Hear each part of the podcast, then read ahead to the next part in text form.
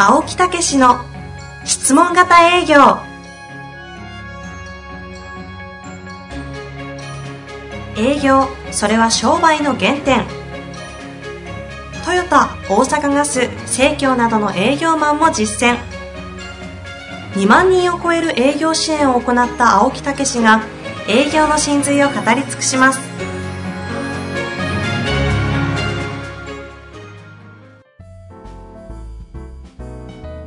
こんにちは、遠藤和樹です。青木武の質問型営業。青木先生、よろしくお願いいたします。はい、よろしくお願いいたします。さあ、ということでね、今日も行きたいと思いますが。いろいろ、あの、本当にお伝えしたいことがね、はいはいはい日々、日々、新た、ね、日々、えー、どういうのいろんなことを得れるっていうかね、うんうんうんえー日々ワクワク。ああ、キレ、キレ、非常にキレが悪いですね。いやいやいや、そんなことない。あの、お伝えすることをね、うんいろいろ、本当にお伝え、こうせなあかんなと。何、何をもごもご。いやいやいや、本当にね、もう、おつもう、時間がものすごいかかっちゃうんで、えもう今日は本論に入りましょうか。え ちょっと待ってください。この30秒中身なかったですけど。日々新たね。日々新た。日々新た。ね。そうですね。じゃあ、ということで、あのね、いろいろあるので、行きましょうかね。はい。えー、今日の質問、ご紹介させてください。はい。えっ、と、青木先生の LINE 公式っていう、あの、週に3回ほどですかね、配信されいいて。ですよ、これ。これ内容。食い。気味できましたね。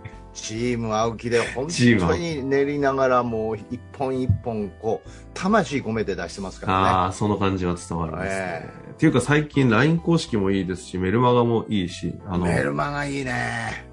両方あれもね、魂入れてますね。チてーム青木。どれもこれも魂乗りすぎじゃないですか。いや、いや、もうやっ。ぱりね、魂を入れるって、命をかけるっていうね。つまり命って時間じゃないですか。はいはいはい。それぐらい思いを込めて入れてもうやってるっていうね。でそう考えたら俺人生全部命かけてきたなっていや、その通りだと思いますね。うん、妥協を許さない生き方ですから。というようなことでね。いうことでね、チーム青木の、えー取り組みの中が、中で LINE 公式があるんですが、それを、えっ、と、読んだ方から、質問というか感想というか、という感じでいただいております。はい。えー LINE 公式で営業現場での効果的な腕の上げ方について3つの実践を教えてくださり、言われれば当たり前だなと思いつつも目から鱗でした。ほうほうほうまさに私の課題は周りに目指すべき、尊敬すべき、真似るべき営業マンがいないという現実です。うん。あまりに衝撃を受け、次の日から探すようになりましたが、やはりいないので、一旦入門編を申し込ませていただきました。あ、正解。とても感動したので、感想をお送りいたします。えー LINE の内容について少し補足などいただければ嬉しく思います。どうぞよろしくお願いいたします。ということなんですが、内容覚えてますか？いやーもう一回言っていただいたら。えっ、と、えその内容ですね。ええあのすごい短いんですけど、営業マンの腕の上げ方3つ出てるんですよね。1つ目が、えーこの方がおっしゃってた、トップセールスのカバン持ちってまず出てますね。はい。この辺はお話しいただきたいんですけど、で、2つ目が、トップセールスからロープレを受けること。はい。そして、さい最後が、トップセールスから営業の考え方を学ぶこと。うん。ということで、この方は、そう思ったら、トップセールス、自分が尊敬すべき人が営業の中にいないってことに気づいたんで、持つカバンもないぞ、学ぶも方がいないぞっていう気づきだったんでしょうね。うん。うんもう、この本当にね、飲食のお寿司屋さんから、もう、えー自分が使った自己開発プログラムに感動して、アメリカのね、えーそしてそのカリキュラム、えー安くって40万、普通ね、100万近くするものを、うん。まあ言えば、簡単に言えばテキストと、うん当時はテープ、今は CD っていうことですけど、内容分かんなきゃ100万も出さないですよね。あねーうんうんうんうん。それをいかに伝える、自分は感動して、その体験してるから感動してると思ってる。うんだけどそれが伝わんない。うんうん。そこでどうしたら伝わるもういい、最初は勢いだけでやってたんですけど、もう伝わらないんで、これは売ってる人の真似するしかねえなと。おうおうというのが実はスタートなんですよね。おうおうおう私自身もね。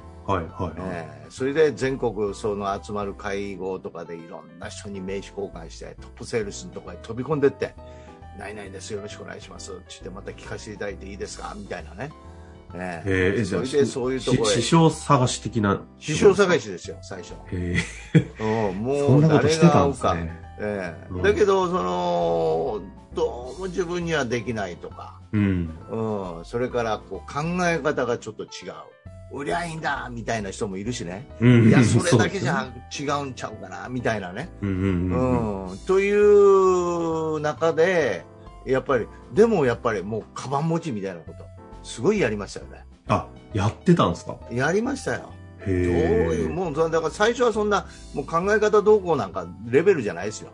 もうとりあえずトップの人のうんどうしてるかをうん勉強しようみたいなね。え、その時ってでも、あれですよね、一応社員さんですよね。そうそうそうそうそで、社内じゃなくて、外にう、うん、だからあのそういうことをやって社長に余計なことすんなって言って怒られました。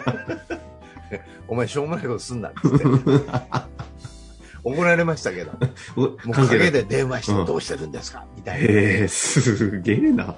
そんな勢いでやってたんですね。そうそうそうそうえ、当時って今だとインターネットとかで、うんまあ本もあれば情報発信みんなしてるんで、え見つかるじゃないですか。ええ当時ってそういう方ってどうやって見つけるんもう電話ですよ。で電話というか、あの、やっぱり、その、そういう会合で会った時に素早く名刺交換しに行って、うん。もう、それでもう、あの、いろいろ聞かせていただいていいですか？みたいなことで、聞かせてもらうっていうようなことが、外側での知り合い方法ですよね。うんうん。それからもう、うんまあ、その当時の会社の社長が、もうやんちゃくれでしたけど、うんう。うんんあの、まあ、うまかったですよね。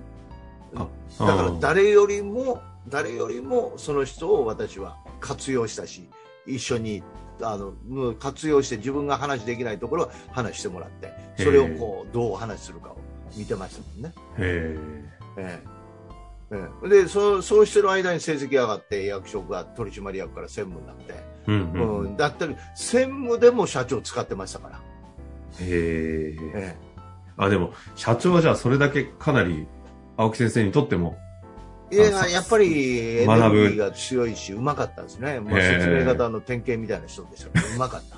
あそこが原点だったんですね、説明うん、うの。まかった。うん、やっぱりこう相手をこうエネルギーでこうこうねじ伏せるみたいなね。なるほど。そっちだったんですね。そっち、そっちうまかった。うんだからその社員が最大50人ぐらいいましたけど、自分なりにこう一生懸命やりながら伸びていくっていう人間もおるんですよ。ええええええ。でもね、たかが知れてる伸び止まりなんですよ。だから変に自分なりに一生懸命やって伸びてるというところの感覚をつかみ出すと、伸び止まりやね。たかが知れてるね。やっぱりそのトップセールスというか、仕様を見つけて学んでる方もっが一と間気に伸びる。口を広くして、やっぱりこう、まずは学ばしていただくっていうところをね、うんの中で最終的に自分なりのものをこう作り上げるっていうことが、私はできたのは42歳でちょっと遅かったんやけども、うん。ええだけど、やっぱり正解正解っていうかね、まず学ぶっていうことから、自分の師匠を見つけるっていうね、というところですよね。いやー、でもこれ、すごい、この方がね、質問の中で、あの、質問というか感想に、目から鱗で、あの、言われれば当たり前でしたがっていうのは確かにそうですよね。その目線で見ると、意外と、あ、あれ、俺、学ぶ人いないっていう、この現実、だからね、これと思ったら突っ込むっていうことが大事だと思うんですよ。あ、その方に。ええ、私はね、うん3人の師匠人生でいるんですよね。で、みんなそんなに有名でないんですよ。確かにっていうとなんか言い方失礼ですけど、有名かどうかっていうと確かにそうですよね。そうだけど最初の人に、一番最初にセールスのこう重要なポイントね。世の中から反映してますよ。もう成績上げろとか、もうチャンピオンになれって言ってるんだけど、その人はまずお客さんに尽くせっていうね。ああの方結果としてそう、チャンピオンになるんですね。へということを習いましたし。え。へえ。2回目の人は永田さんって言って出ていただいたと思いますけどね。えあの、書くっていうことの重要性ね。ええまあ、この方はもう神戸製鋼の中でトップになあの子会社のトップになられたりね、うん他の会社を上場まで持ってった人で実績も上げてますけど、うん、だけどあの難しいからなんか皆さん分かんないみたいなところもあるけど 私はここに何かがあると思って突っ込みましたから。えだからこの書くっていうことのあのうん自分の中でねーノウハウうんっていうか秘訣を極意っていうのをこう教えてもらいましたよねはいはいはい。ええそれから最後は平子先生って言って経営の経営というのはやっぱ魂なんだっていうねことをやっぱ教わってずっとこう来ましたからね。そこも、なんか自分の中でこの方だと思って突っ込んでったんです。すやっぱりその思想後半になればなるほど思想ですよね。あこの考え方に間違いない。後半というかもう最初からかもしれないですけどその上でのやり方みたいなね、あでこの人と思ったらもう徹底的に突っ込みます よ、え。本当に徹底的に突っ込んでそうえ、です。もう骨の髄までこう得るみたいなね。あだからもし質問型営業というのがこれはいいなと思われたらもう本当にあの宣伝と。かじゃなくって、本当に入門編から習得直伝とね突っ込んでまたその後のマスタークラブなんていうのもあるんでね。あ。うんもうエキスを吸い取ってもらいたいみたいな。吸い取ってやるじゃなくて、吸い取ってもらいたいですね。いや本当に、でもね、もうここれ以上言っても仕方がないですけど、本当に突っ込んでった方がいいと思いますけどね、青木先生のところには。ありがとうございます意外と、あの皆さん一応お伝えしておきますけど、いざ教えると結構厳しいですからね。そうですか？いや、やっぱり営業を教えるってなった時だけは、ちょっと、ちょっとね、目つき変わるじゃないですか。あの、いや、厳しいっていうのは嫌な意味じゃなく、あそうですねもうほん、もうやっぱり逃さないとか逃さないですよね。ぜそれはダメなものはダメっていう、その、なんか無意識に言っちゃうんですねうん、いや、だからあのも直、伝で泣いてられましたからね厳しくて？厳しくか知らんけどなんか刺さったみたいでああ、さ、そっちですよね。泣いてられたみたいなね、いや、感動なんでしょうね。うんいや感動というかやっぱり情けなさとかいや、ですよね。甘さとか、うん。うん、かち割られますよ直面してもらわないとね、ええ。だから私がやるんじゃなくて皆さんがやっぱり、えーやるわけですからね。そこのサポートでしかないですからね、えいやー、青木先生をね、死に持つというのは本当に皆さん、だってもう輩出されてる人たちが生き生きしてるじゃないですかという現実があるんでね。えまあまあ、皆さん成果,、ね、成果を上げてられるようなところは。ね。ねいや成果上げないと私は意味がないといそうことですから、もうあの成果上げなければ私は恥や思ってますから。自分の言ってること。自分が。自分の恥や思ってますからね。なるほど。ね。逆に成果上げなね、いんかったらもうとっ捕まえてもう成果上げるまでもうやるっていうのが自分の心情ですからね。そんなもん時間とかそんなもん関係あるか あ、自分の。自分の契約の時間とか研修時間とかそんなこと言ってる場合に違いますよ。やっぱりその人もかけて入ってきたんやから。その代わりやることやってよっていうことですよね。契約ですよねこれね。いやー、だからね、契約を超えてますよね。契約は完全に超えるので、えーで、損得を超えてやってくるので、え 逆に恐ろしいですよね。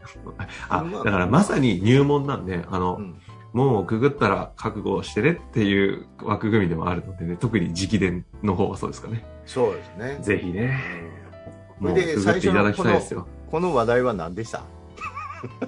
あれですよ。これこのトッこのプセールスをカバン持ちをし学べ、考え方を学べ。いやだから本当に私自身がそれで生きてきたみたいなね、はい。うん、その個性なんていうのはねなんぼでも出てきますよ後で、うん。ええ、もうその学びながらでも出てますからむしろ殺してとにかく徹底的に言われたことをやってみるっていうね、ええ、いうのが一番の早道ですよ。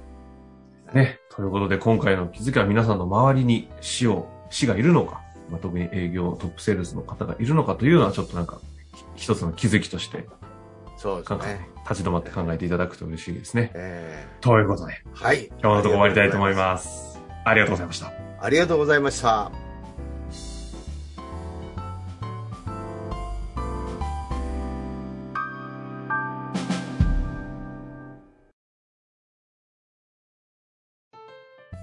本日の番組はいかがでしたか？番組では青木武氏への質問を受け付けております。